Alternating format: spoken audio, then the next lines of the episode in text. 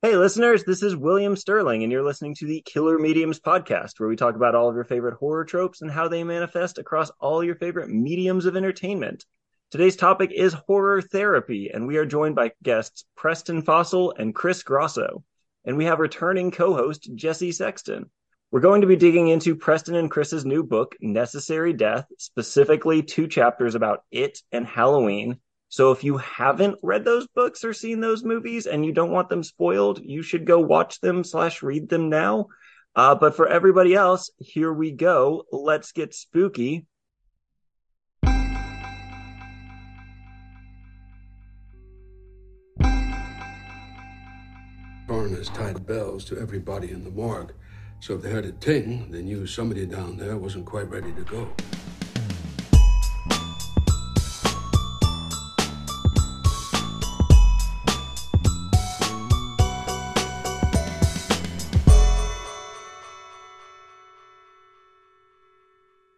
Everybody, how are we doing tonight? Hey, oh, well, thank you.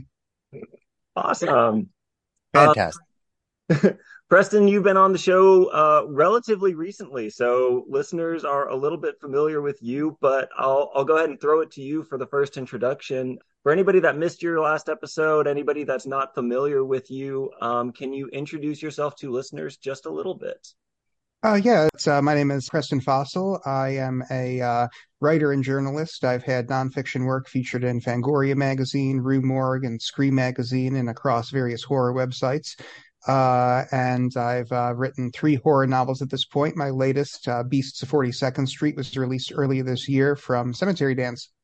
Very nice. And then you went ahead and mentioned Jesse, so...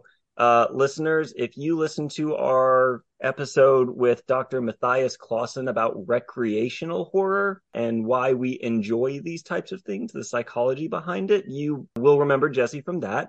But Jesse, for anybody that missed that episode, would you go ahead and introduce yourself for the night as co-host? Of course. So I am Jesse Sexton. I am a licensed professional counselor. I've been practicing for 8 years, and I see mostly teenagers and adults with anxiety, ADHD, and on the spectrum. I am really excited to be here, obviously, with a therapeutic book, but I'm very excited to be here. Woo. And last but certainly not least, Chris, would you take a second to introduce yourself for listeners? Yeah, I write some books. I work with human beings in the mental health field.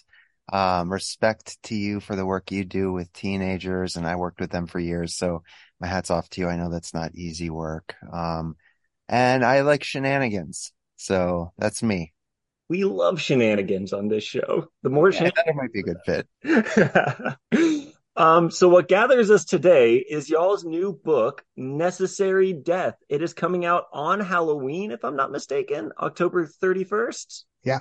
I'm very excited because I get to celebrate the release of it with Preston in Virginia in a couple of days. So excited for this book. I got my hands on it a couple of weeks ago, read through it, and it is amazing. But I guess I'll start with Preston. Would you like to introduce this book to our listeners? What is this book about? And why are we on the show tonight? It's not quite like anything that I think is out there right now. It's actually Chris's brainchild. Chris came to me several years ago with the idea for this. And it's sort of a fusion of film study / self-help guide / spiritual meditation using horror films as a focal point. Chris, since this is your baby, I feel like maybe you should, step in here and, clarify / elaborate on what I've already said. I like the way you describe it. When we did that podcast last week, I was so impressed. I'm like, damn, he did better than I could. So thank you, Preston. But I mean, really, yeah, it's, I'm glad that it's seeing the light of day next week on Halloween.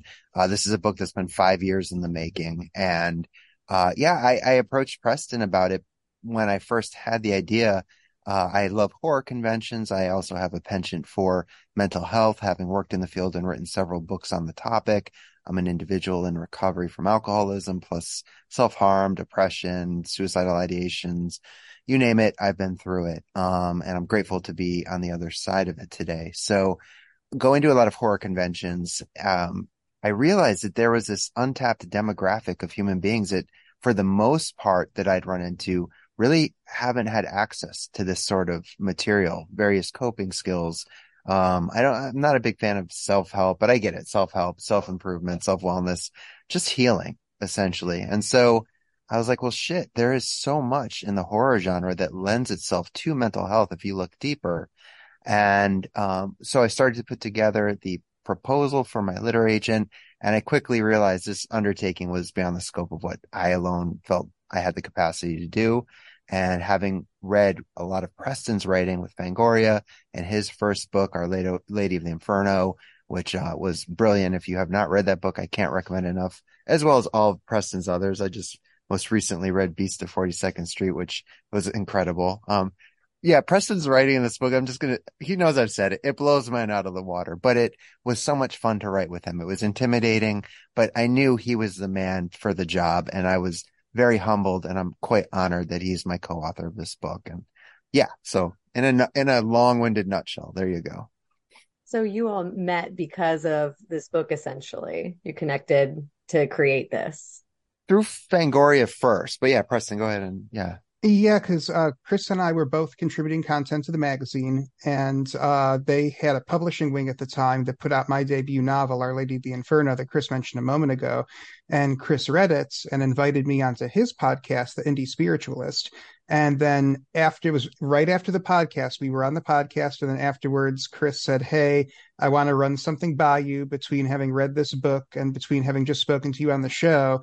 And that was the birth of Necessary Death. And it's not like anything I've read before. It's not like anything I've worked on before. Like, Chris's ideas for this really pushed me as a writer. We did the proposal, and then the book got picked up. And after it initially got picked up, there was this big intimidation moment for me where I felt, I don't know if I'm ready to tackle this, and I don't know if I'm ready to undertake a project like this. But, you know, going back and looking over Chris's notes on it and everything that he had said that he wanted this to be in its mission statement really pushed me to grow as a writer and pushed me to expand my boundaries and go places I had never gone before.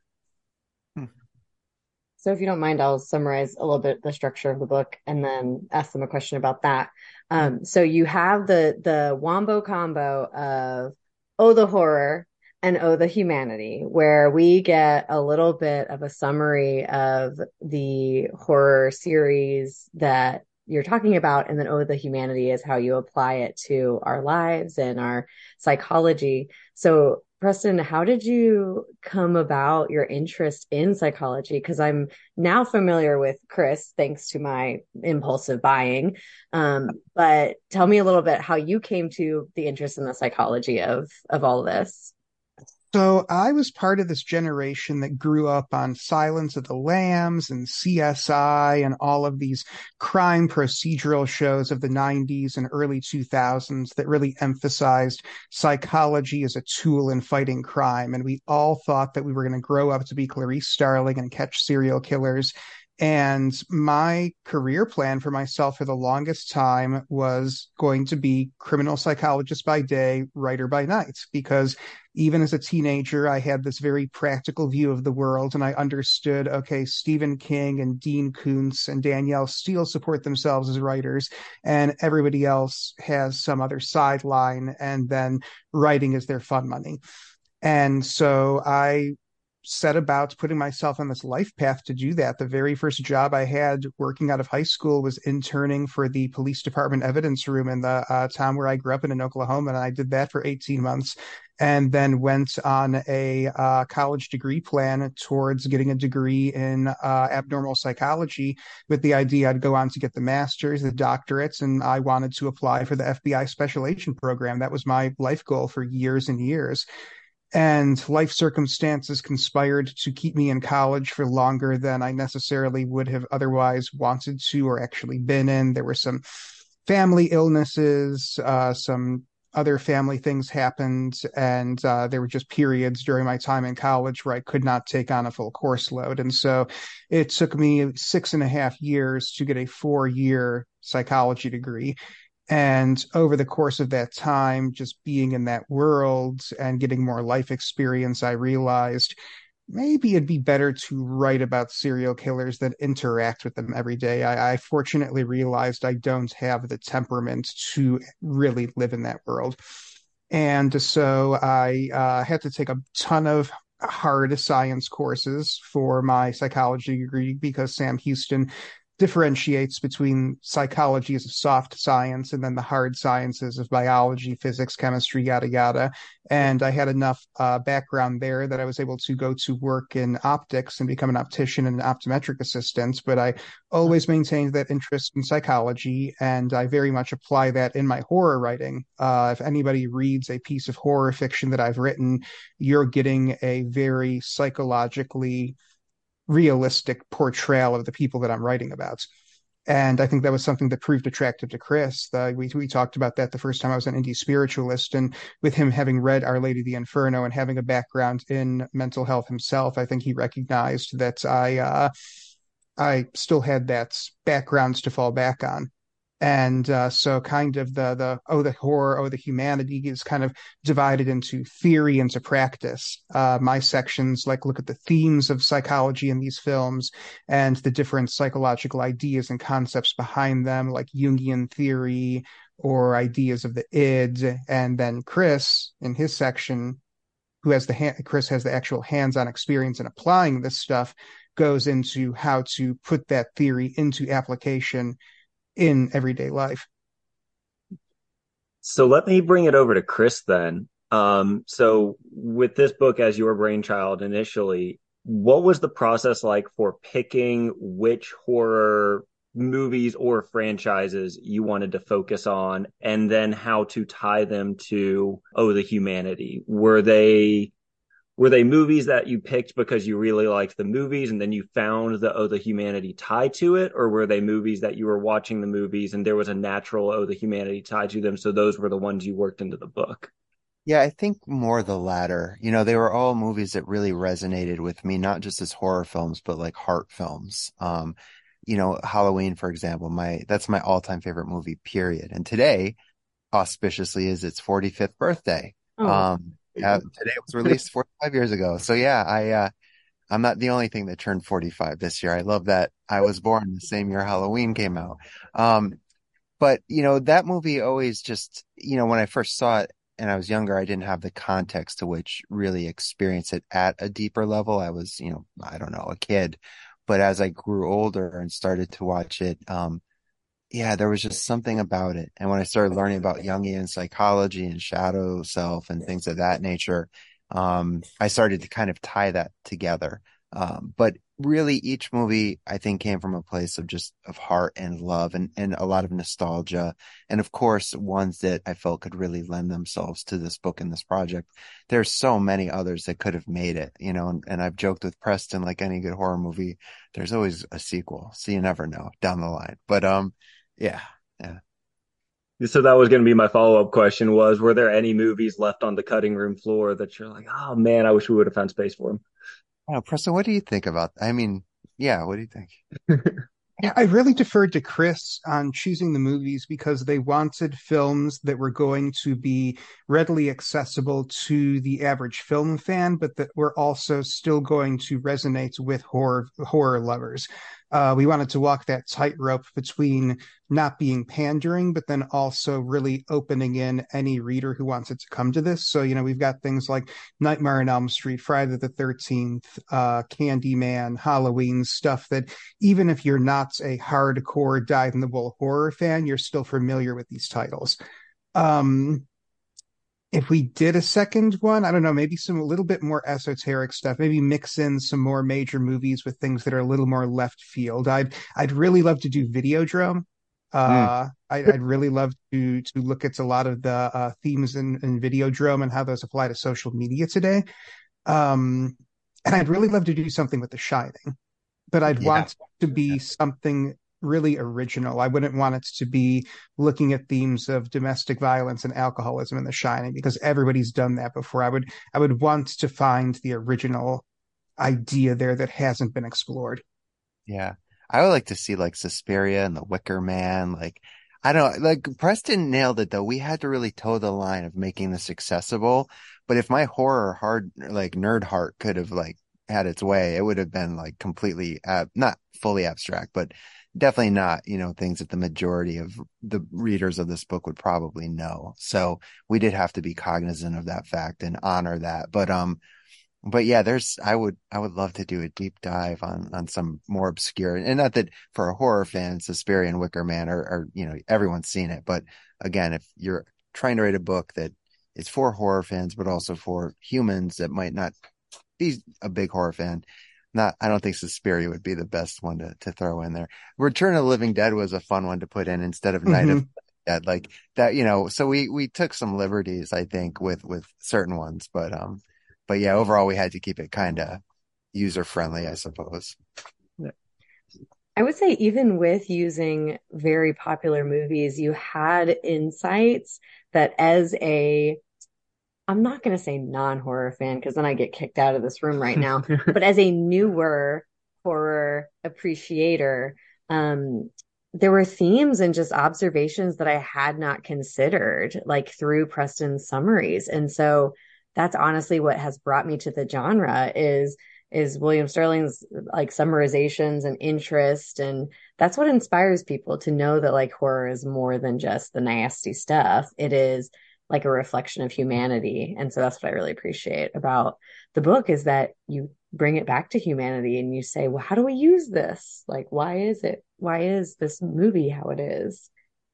I think you just said something really important too, about like in the beginning, you were saying, you know, I don't want to say I'm not a horror fan because then I get kicked out of the room. No, this book is like, come in the room, hang out with us. Let's have a conversation, because yeah, horror is the underlying theme, but it so is the human experience and the human condition just as much. So no, everyone's welcome in this book, you know, and hopefully maybe it'll help spark some new horror fans while we're at it. Win-win. So what I want to try to do now is let's go ahead and walk listeners through just one of these chapters so that they get a really concrete sense of what this book is and what it can do. So we're going to open up with the It chapter. That was one of the two that we picked to do for this episode. So we'll start like it does in the book with Oh, the Horror. So Preston, if you could talk us through a little bit of what Oh, the Horror it was with It, and then we'll go to Oh, the Humanity with Chris, and then we'll all come together again for the practice at the end of it. Can I give you a little insider nugget on the Oh, the Horror, Oh, the Humanity? Yes, please. Because I'm a nerd for this shit. When I watch it, I love documentaries about films I love and books. I want to know everything. So I have to give credit to the Garbage Pail Kids, because a few years ago, I grew up on those, right? And then a few years ago, they released a specifically horror-related series, and they were amazing. So they were hard to find. Like, yeah, they were only at certain Walmarts. And I remember, like, when I would find them, it was like a kid. It was like the Holy Grail. And I spent more money than I should have on them to get the whole set, and I bought frames and all that stuff. And so I was thinking, as we were like, you know, we were talking with the publisher, how are we going to separate like these sections that are some semblance of cohesive?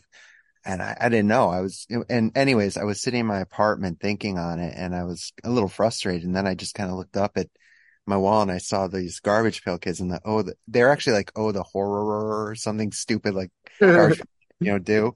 But I'm like, there it is. Oh, the Horror. Oh, the Humanity. So anyways, there's a little nugget that we haven't talked about yet. So that's why the book is divided like that. Thank you, Garbage Pail Kids. Shout out. So for the It chapter, the Horror portion, my part of the chapter, I give a sort of brief blow-by-blow of It. I chose to focalize it through Andy Muschietti's It, just because I prefer Andy Muschietti's It Part 1. The less said about It Part 2, the better. Okay. But I grew up in the 80s and the 90s, and so I just have a tremendous nostalgia for that period, and I just love what he did with that material, and so that's what I chose to focus on. I even have a footnote in there, apologies to Tim Curry and John Ritter.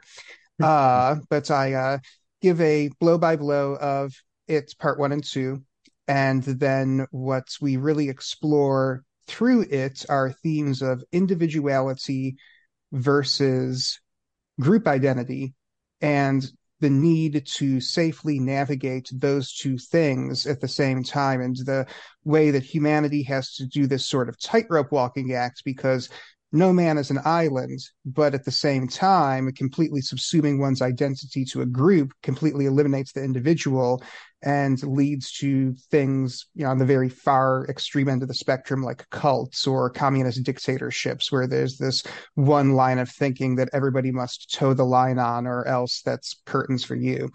And it, to me, is a really beautiful encapsulation of that, because everybody in the Losers Club brings something unique and special to the group, but at the same time, is it capable of working together with the other individuals in that group to achieve a common goal? And nobody in the Losers Club ever really loses their identity to the group. There's no real leader of the club. You can't say that any one of the kids or later adults is the driving figurehead behind it. There is very much this spirit of cooperation and coming together to achieve a common goal without losing yourself to that group identity. I love that because, well, I love that for a lot of reasons, but one of the reasons I love that is whenever we talk about it, sure, Pennywise kind of takes the spotlight of any conversation about it, but the very next thing that people go to is that club, and everybody, it feels like, has a loser that they relate to. So, question for the group: who is your loser of choice? And I guess this is kind of two different questions. Is there a loser that you relate to? And then who's your favorite loser? Starting with Chris. Oh, man. Yeah, I'm Ben Hanscom. I mean, like, you know, the husky little buddy that's, you know, the hopeless romantic, kind of emo. Yeah, totally resonate with him for sure. My favorite, though, I mean, I liked him, but, oh my God, this is so, like, I'm having a total... The guy that stayed back and when everyone left. Stan. Jesus. No, it wasn't Stan the... No, Mike. Stan's the Jewish kid. Mike stays behind. Mike. I was thinking Stan stayed behind because Stan died. Oh my God. Yes. So who's a horror fan? Wait, what? Oh, Mike. Morning. I've worked a long day already today. I'm sorry. No excuses. Mike. I really like Mike's character because he, you know, he was there for it, and he was like the kind of the gatekeeper, and so he was probably my favorite. Yeah, Preston. Now it's time for me to lose my horror cred, because Ben, when Ben grows up, does he become the playwright, the director? That is him? Yeah. Oh, yep. Yeah, it's Ben. It's Ben for me too, then. I mean, up until I was 20, I was 300 pounds. My childhood was just a succession of gaining weight and getting more and more isolated from my peers and not really feeling like I fit in, and literally not fitting in. And then I went through this period of transformation in college and got into better shape and became more sociable and got more confidence and learned how to better interact with people. And now I'm a writer, so I've kind of gone on that similar trajectory. I really like Stan. I mean, probably because I don't often see Jewish people represented in the media in non-stereotypical roles. And it's like, to a certain extent, you know, he's going through these different rites of passage and different life cycle things, like, you know, having his bar mitzvah, but that's just common. But I mean, other than that, he's not really defined by his Jewishness to the extent that Jewish characters in the media tend to be. And so that was really cool for me. I really wish that he wasn't the character who, you know, freaks out and kills himself and isn't there for the bulk of the present today segments. But for the time that he is on screen, the stuff that he goes through and the way that he's represented, I thought was really cool. Yeah, I think that plays really well to what you were saying about the group identity too. Like, he is clearly his own individual character, but the stereotype doesn't define everything that he does in the book like it does in so many other pieces that we see. Mm-hmm. Cool. Okay, so then pressing on into Oh, the Humanity. So, Chris, what lessons were we going to go through and learn after reading it, and like camaraderie? That's not even close to a word. Being with the Losers Club for a whole summer. We camaradered so good. I'm going to shut up. They camaradered the shit out of their friendship. Does that work? No, what resonated with me personally was that I was I did have friends, but I've always been introverted. I've always been kind of shy. Definitely like other than, you know, I was skateboarding back in the 80s when it was not a cool thing to do, but also playing soccer and hockey, which was a little more socially acceptable. So I was always kind of my own like misfit outcast. And that resonated deeply with me with the Losers Club, you know, the kind of like dorky, nerdy other thans, but that found each other. And I had those friends when I was growing up too. And they were the friends I started watching horror movies with, at a young age. And we would sneak watching when our parents were asleep. And it was really cool. So, you know, I guess I really wanted to include this in that regard, at least, because even into adulthood, you know, I find at 45, I've moved out to California from Connecticut. I've been here not all that long, but like kind of making new friends and being social. It's interesting. I'll say it's interesting, but, it's also forced me out of my comfort zone. And I remember, you know, like a lesson, like from it, you know, these people were stronger together. And, you know, even to take a page from my recovery, the part of my life, Alcoholics Anonymous, like, you know, stronger together, the group together can recover, whereas the individual, at least in my case, can't. I've tried and it doesn't work. So, yeah, just, you know, going it alone in life is so difficult, especially when it comes to mental health. And a lot of people suffer unnecessarily because, either they're embarrassed or they're ashamed. There's stigmas around mental health. And that's why I choose for me to heal out loud. I want people to know that you're not alone. You know, and it's okay.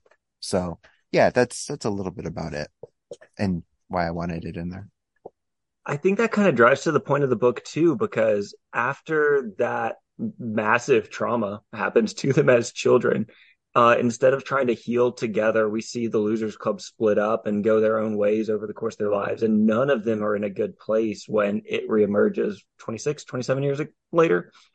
It's not until they come back together as a group that they actually start like putting things back together and yes, combating the evil clown also, but there's a real sense of healing among the Losers Club once they're reunited again. So you mentioned in a different section that inner child and just the practice that you put in Oh the Humanity was make a new friend. And you know, as an adult, like that's a hard thing to do. We have our own lives. We're really busy, things like that.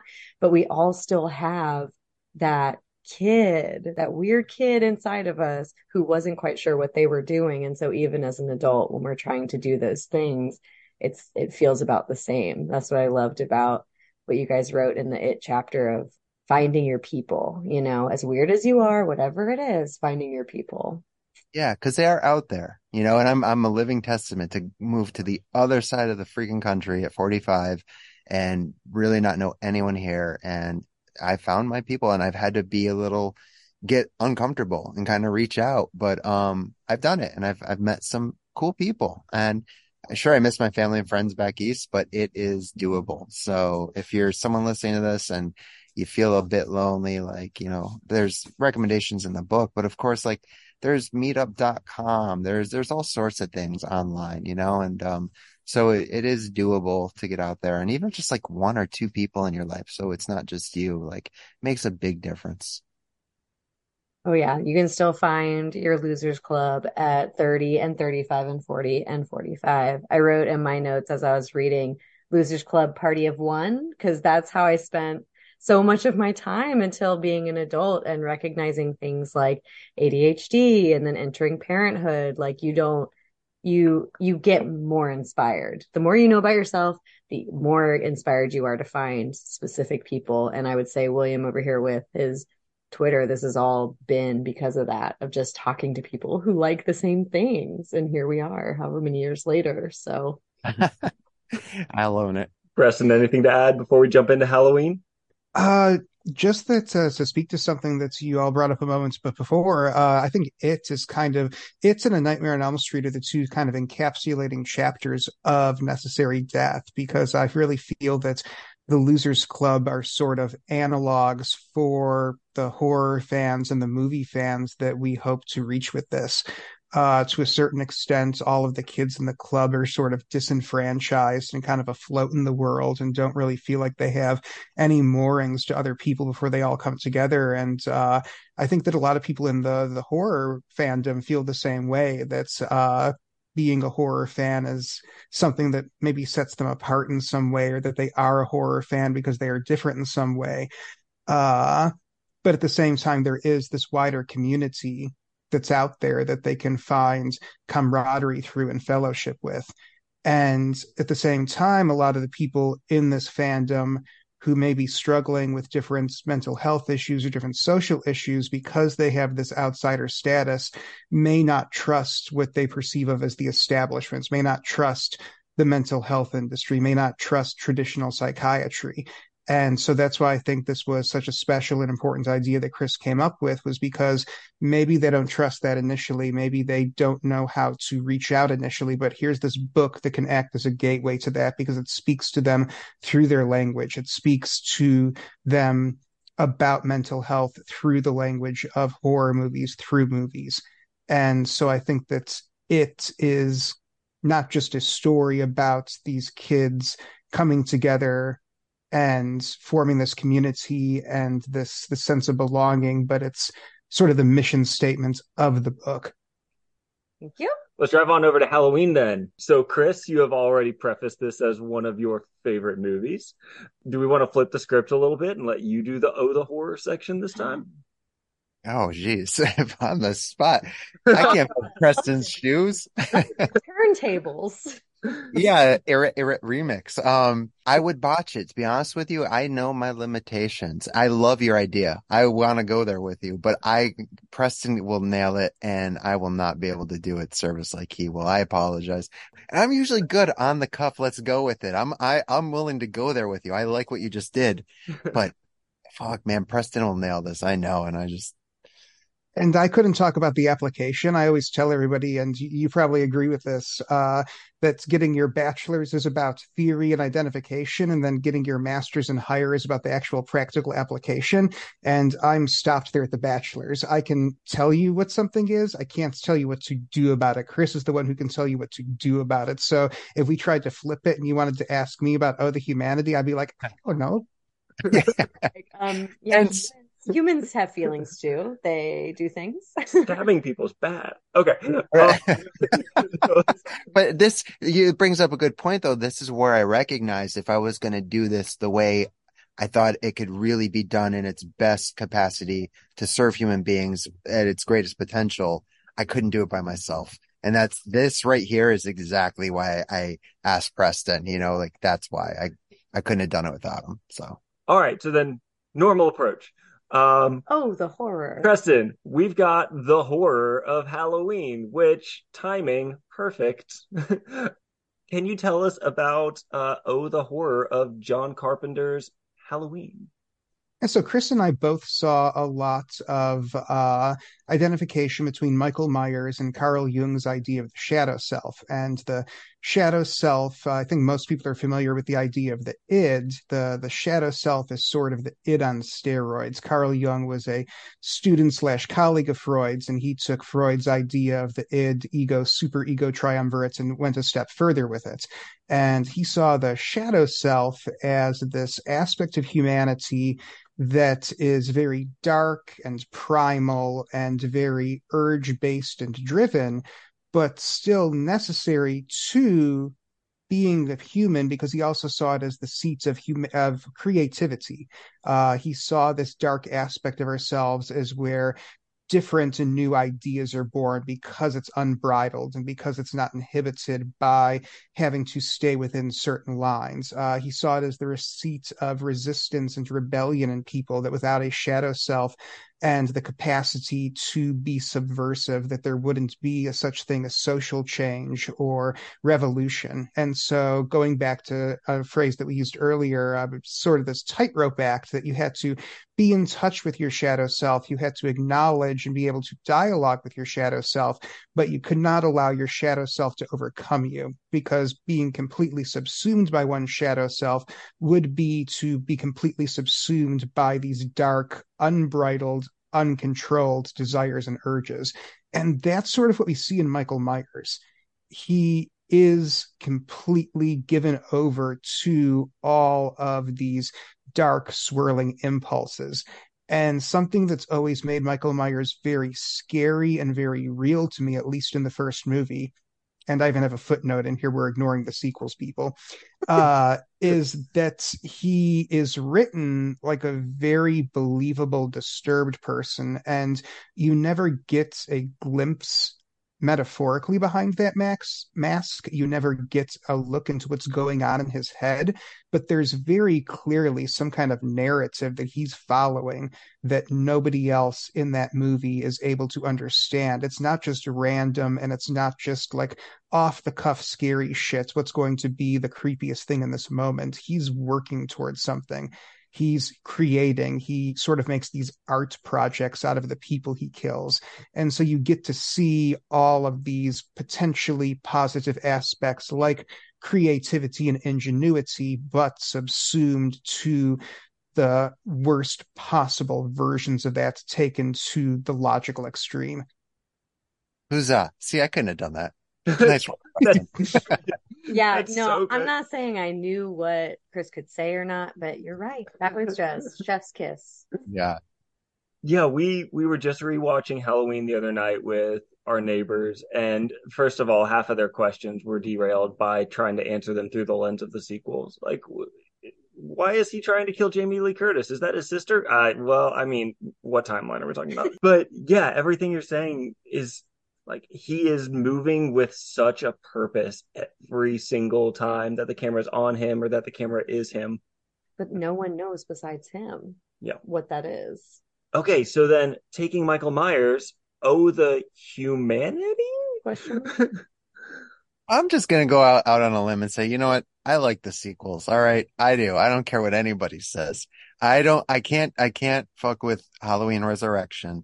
But other than that, I like them all. I don't give a shit. I'll say it loud and proud. Even Halloween Ends has its moments. And I know that is like the most divisive one of the bunch. But, Chris, we just lost so many listeners. Yeah. Hey, that's all right, man. I wear that proudly. Like, Halloween 4 was the shit. That movie had the best goddamn Halloween intro, like to any, it caught like the Halloween essence to the T. Halloween 5, yeah, it was kind of garbagey. Halloween 6, like, had its nostalgia for me. I saw it in the theater when I was younger. And Halloween 3, I absolutely adore.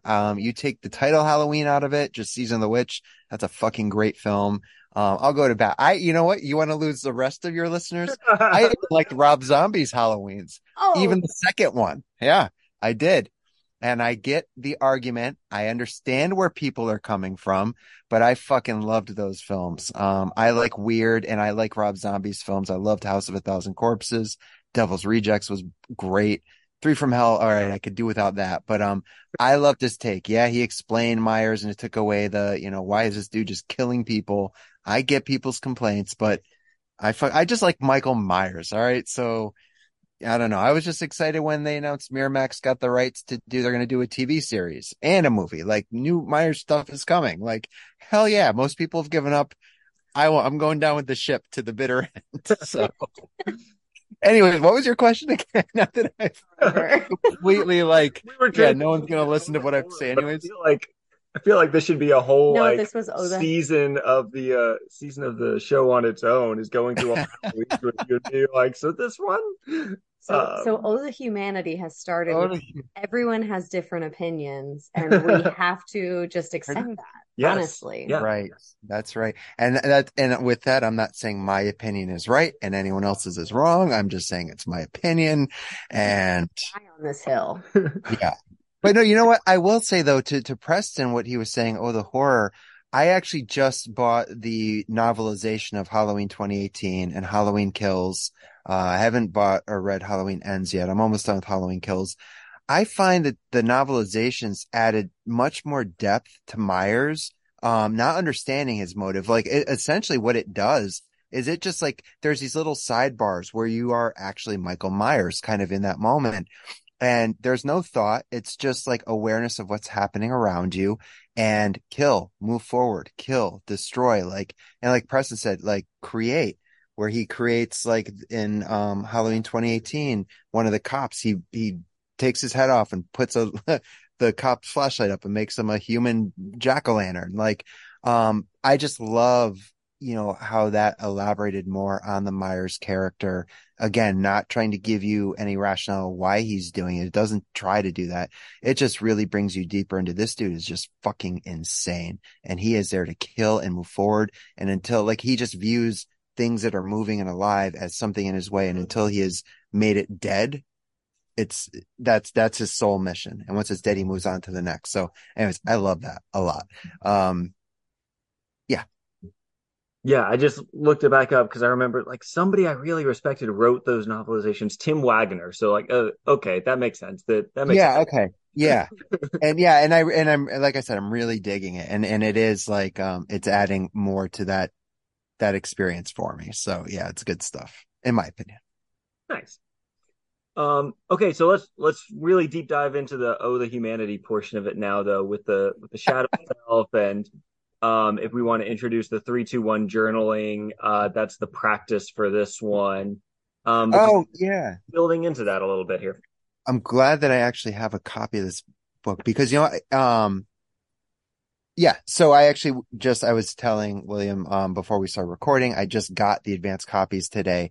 And one of the practices at the end of this chapter was shadow journaling, and I just put a number of journaling prompts in there because for me journaling just in general has been super helpful, especially like we were talking about it and being introverted and shy.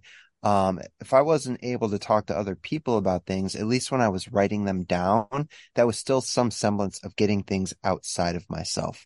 I want to be clear that journaling or any of the practices in this book aren't like meant as full-on treatment. You know, if you're struggling with mental health, I always encourage people to get the proper care, and whatever that is for you, it's different for everybody. I don't advocate one thing over another. I just ask, please find what works for you and go with that. But journaling seems to be a pretty universal one. And so now that I have the book in front of me, I just open up to, I gave 20 shadow work journal prompts. I'll read like 3 of them for your listeners, just so they have something. If they care to explore it, here you go. Number 1, is there a specific emotion you try to avoid more than others? What is your reaction when experiencing this emotion? Number 2, what sort of things does your inner voice usually say to you? Is it kind or critical? And then number 3, is this inner voice actually yours, or could it be the result of other people in your life, like parents, family, friends, or teachers? And again, there's 20 of those. So those are just the first 3. They're not in any intentional order. They're just as came to mind. But those right there to me are examples of like the shadow self. We all have one. You know, it's the unconscious part that resides within us, these traumas, these PTSD, like all the things we've gone through as humans that even at the molecular level, it's actually often the smaller traumas, the little t traumas, that have a greater impact on our adult lives than these major traumas, because those are easily identifiable. It's the little ones that we don't think really had any major impact. Those are like a snowball, you know, they add on to the other little traumas, and all these unresolved issues just can wreak havoc within us. So by journaling, and that's just one of many different shadow technique practices, it starts to get us in touch with these parts of ourselves that we probably otherwise didn't know were there. And then what I would encourage people to do is, if you're in therapy or if you, whatever you do, like take those realizations when you're journaling and go deeper with a therapist, or bring them into your meditation practice. If you meditate, or if you're a hiker, go out hiking and just kind of, you know, reflect on things that came to mind out in nature. Those are just some things that have really been helpful for me in this regard. Yes, we've opened the Pandora's box of therapy, and I'm very excited. I originally had come up with like this very intense question, but I actually found the exact quote I needed in Chris's part of the humanity. So I'm going to read just this quote, if that's okay with you. Want to experience a real horror? Try taking a moment to explore what it means to accept yourself fully in all your perfect imperfections. Take an honest look, fearless look at your true self, and stay there, acknowledging both the frailty and the glory in the same glance. that vulnerability is terrifying. Like, this is why I was so excited to have this meeting and this Necessary Death book, because this is the point of, like, we watch horror, or people enjoy horror because something vulnerable is inside of us. And the real horror is, like, our own human decisions and addictions and insecurities. And so I'm wondering, Chris, how did you bridge that gap? Like, how did you go from, like, acknowledging your real life horror, you know, to writing those spiritual books? Like, I am so excited by the idea that life is scary, even scarier than Halloween. Yeah, really well said. And I thank you for pulling that quote, because, yeah, that's one that really means a lot to me. You know, I think it surmises, like, so much of this book right there. But, you know, living through, like I'd said earlier, a lot of the mental health stuff that I did, the addiction, the depression, the self-harm, I attempted suicide a couple of times.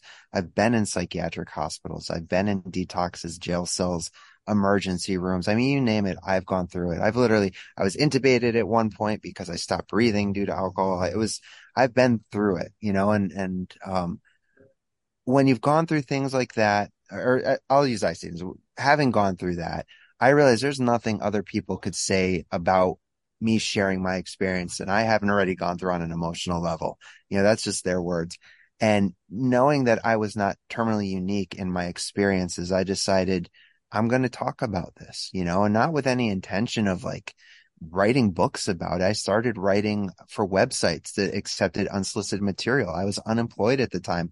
I'd just gotten back from 3 months in rehab, and I'd lost my job. My car was repossessed. I moved back in with my parents. This is in my early 30s. I had nothing, but I had, like, the wherewithal to get back on track and continue working on my own life and my healing.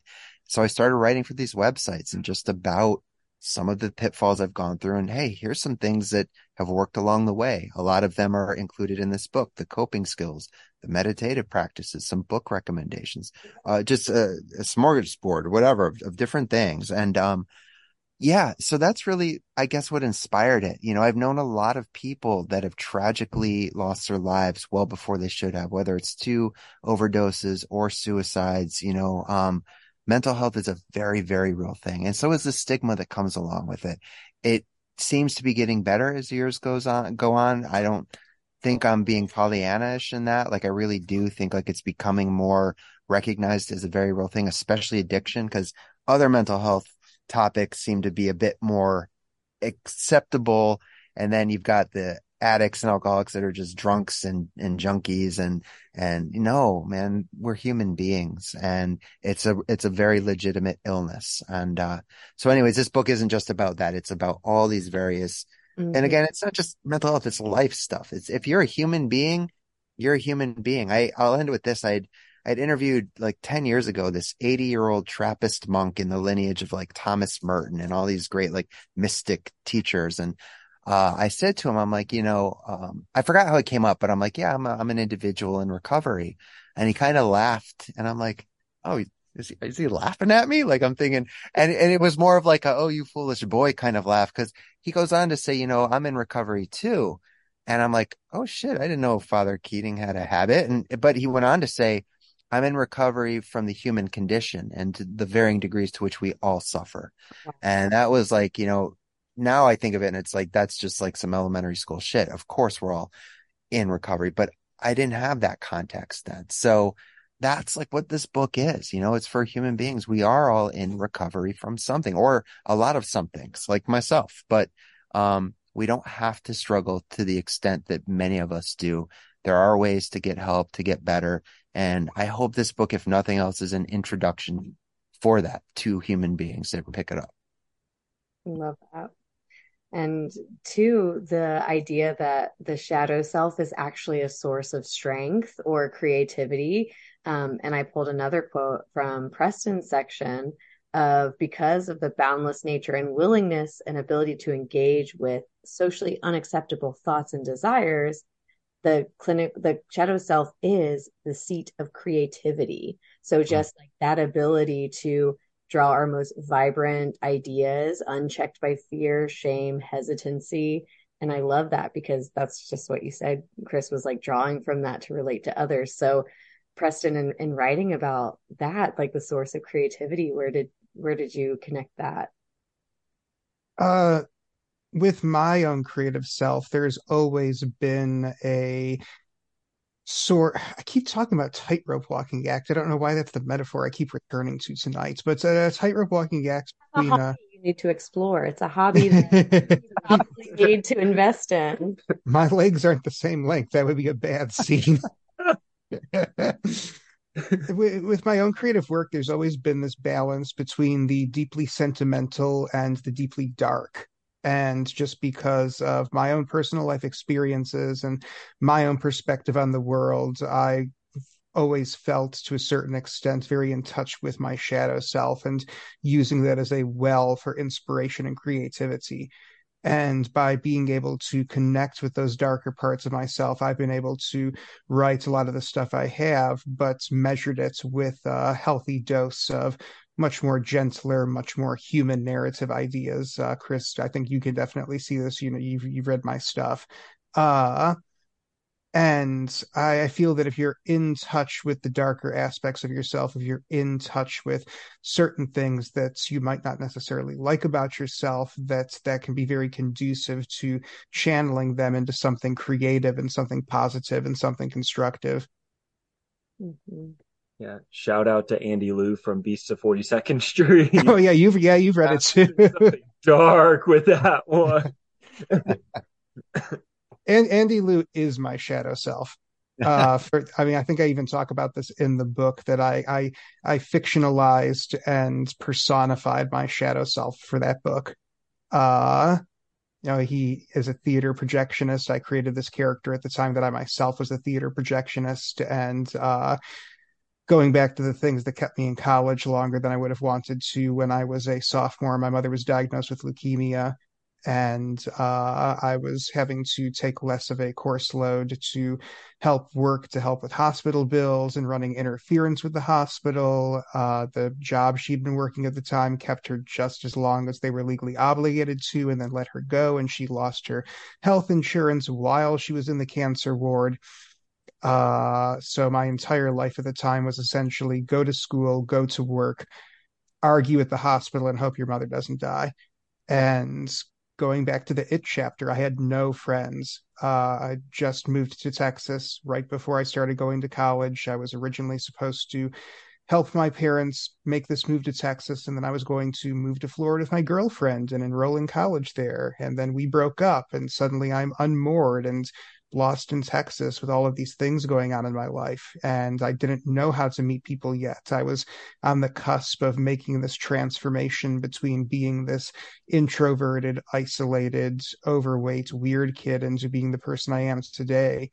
And it was just this incredibly dark, isolating, nihilistic time in my life when it felt like all I had to fall back on for any kind of social support were horror movies. And the one halfway healthy romantic relationship I had at the time partially fell apart because the girl I was seeing was really uncomfortable that I liked horror movies as much as I did. And this isn't a knock on her. She was a very wonderful person. We're still friends to this day. We still talk a couple of times a year, but just from her life experiences and her frames of reference and the things that she was into, it was upsetting to her that here's this guy who seems nice on the surface, but he also likes movies where women are getting chopped up with axes. And, maybe there's something not quite right going on here. And I just remember coming home one night, I had argued with the hospital in the morning on the phone and gone into work at the movie theater and done a 7-hour shift as a projectionist, during which I probably didn't leave the booth except to use the bathroom, and got home at like 1 a.m. and I had helped some of the ushers throw some garbage out, and I'm covered in old soda and bits of popcorn. And I just flunked down into this old chair in the spare room where I kept all of my movies and DVDs.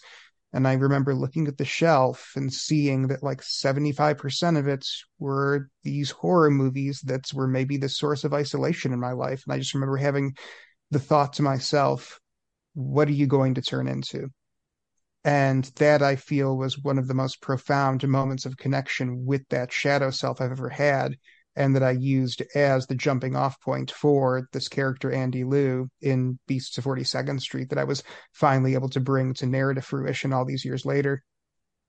Mm-hmm. So I know writing a novel is not the same thing as the journaling we were just talking about with Chris, but isn't it? But through writing Andy Liu, did you feel like that was kind of therapeutic in a sense? Did that help you wrestle with those emotions after the fact later on? Oh, yeah. Every book I've written has been me giving myself therapy.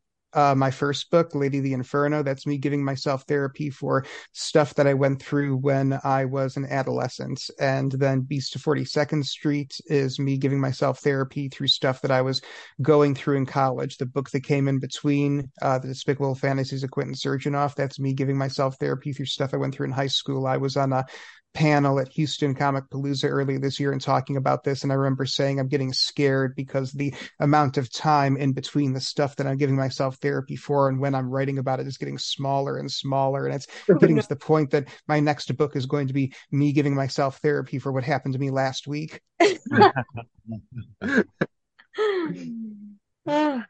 think that's very healthy, honestly, to catch up that closely to what you're working through. That's fantastic. Yeah, so first, let me just say thank you both for sharing. Those were like both deeply personal stories, and I know it takes a lot to dig into those wells sometimes. But we've talked through it. We've talked about Halloween. We talked about the movies that aren't in the book. For whatever reason, I chose to lead with that. Do y'all want to talk about the rest of the table of contents a little bit? Just kind of what other movies or what other practices can people expect from this book when they flip to the table of contents? Sure, because you know what? I've got a nifty copy right here in front of me. Yeah, so we talked about that. We should know, my God, the foreword written by Jason Pargan, or I hope I'm not butchering his last name, David Wong, a lot of people know him as, the gentleman who wrote John Dies at the End, which became a fantastic fucking movie. And then, you know, I think there's 4 John Dies at the End books, which I love all of them. His third in his Zoe Ash novels actually come out next week on the same day as us, so shout out to him, and those Zoe Ash novels are phenomenal.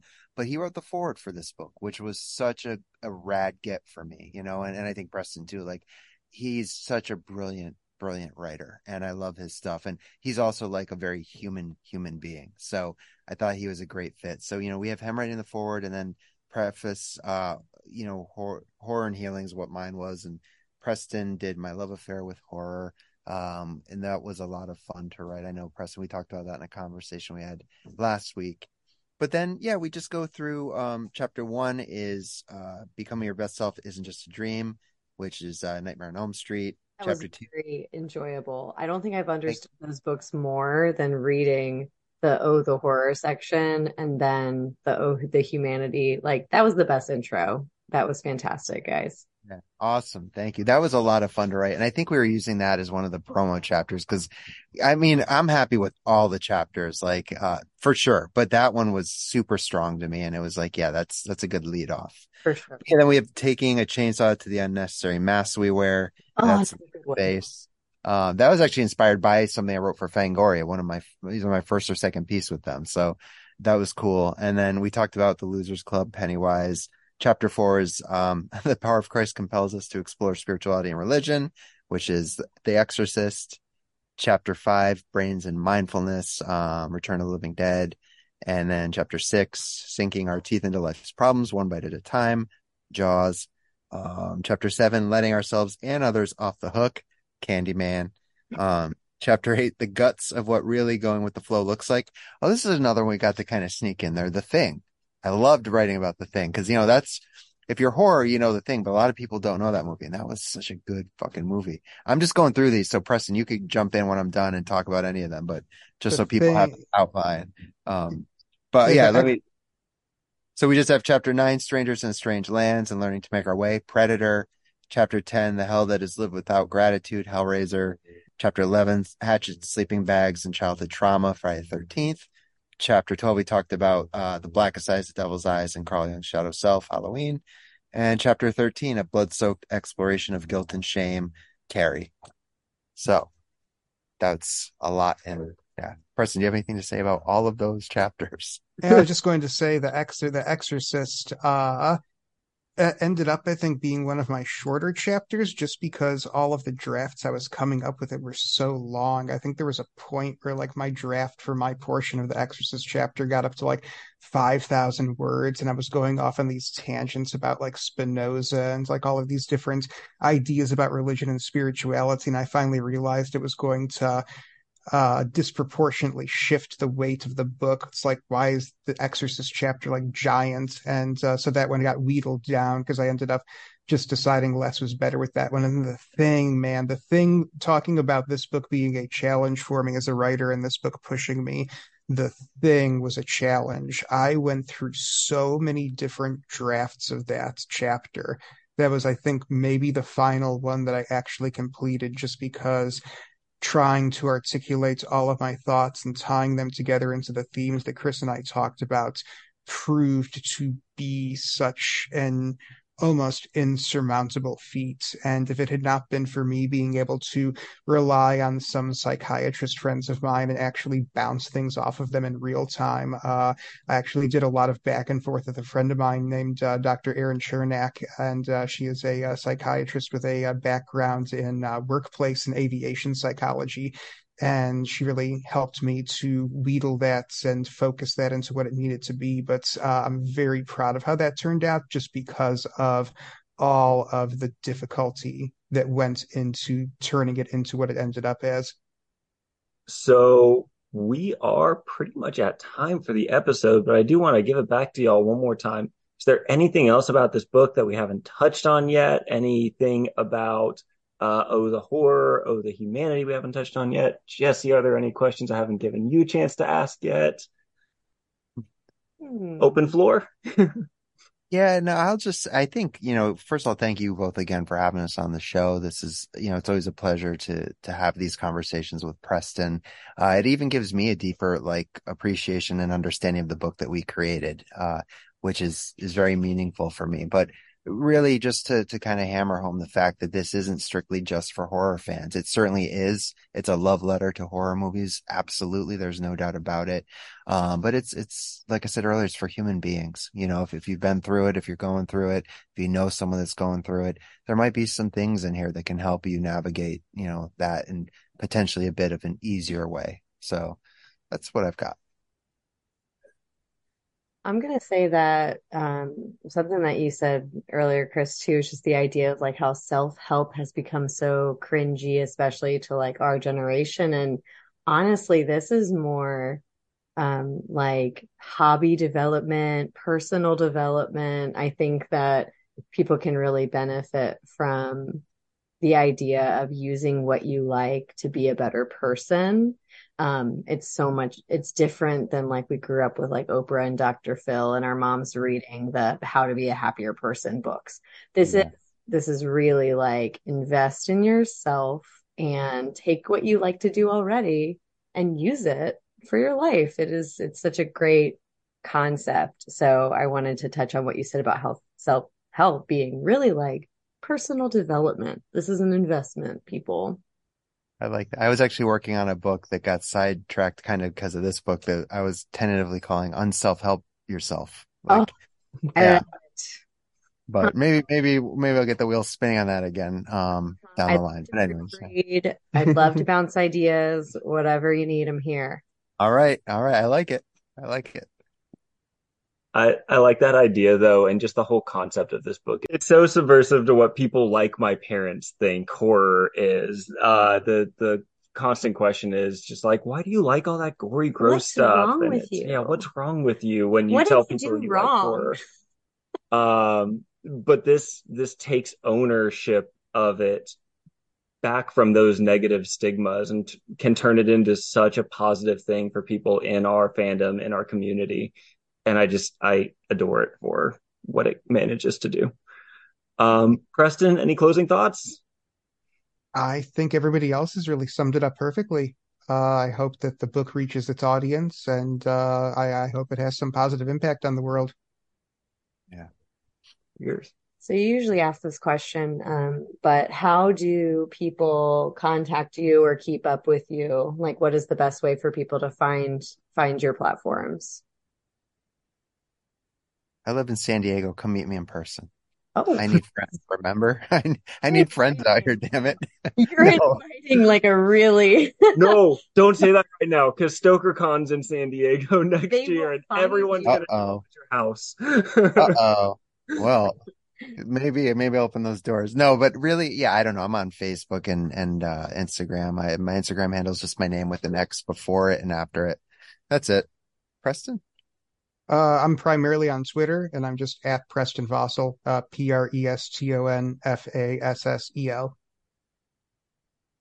All right. Well, thank you both one more time for coming on here tonight. This was a joy. Everybody listening, please make sure you grab a copy of Necessary Death when it comes out later at the end of this month. We hope you enjoy it, and we will talk to you next time. That's it for this week, but please, before you go, don't forget to like, subscribe, review, or take time to truly reflect about your streaming service of choice, and stay spooky.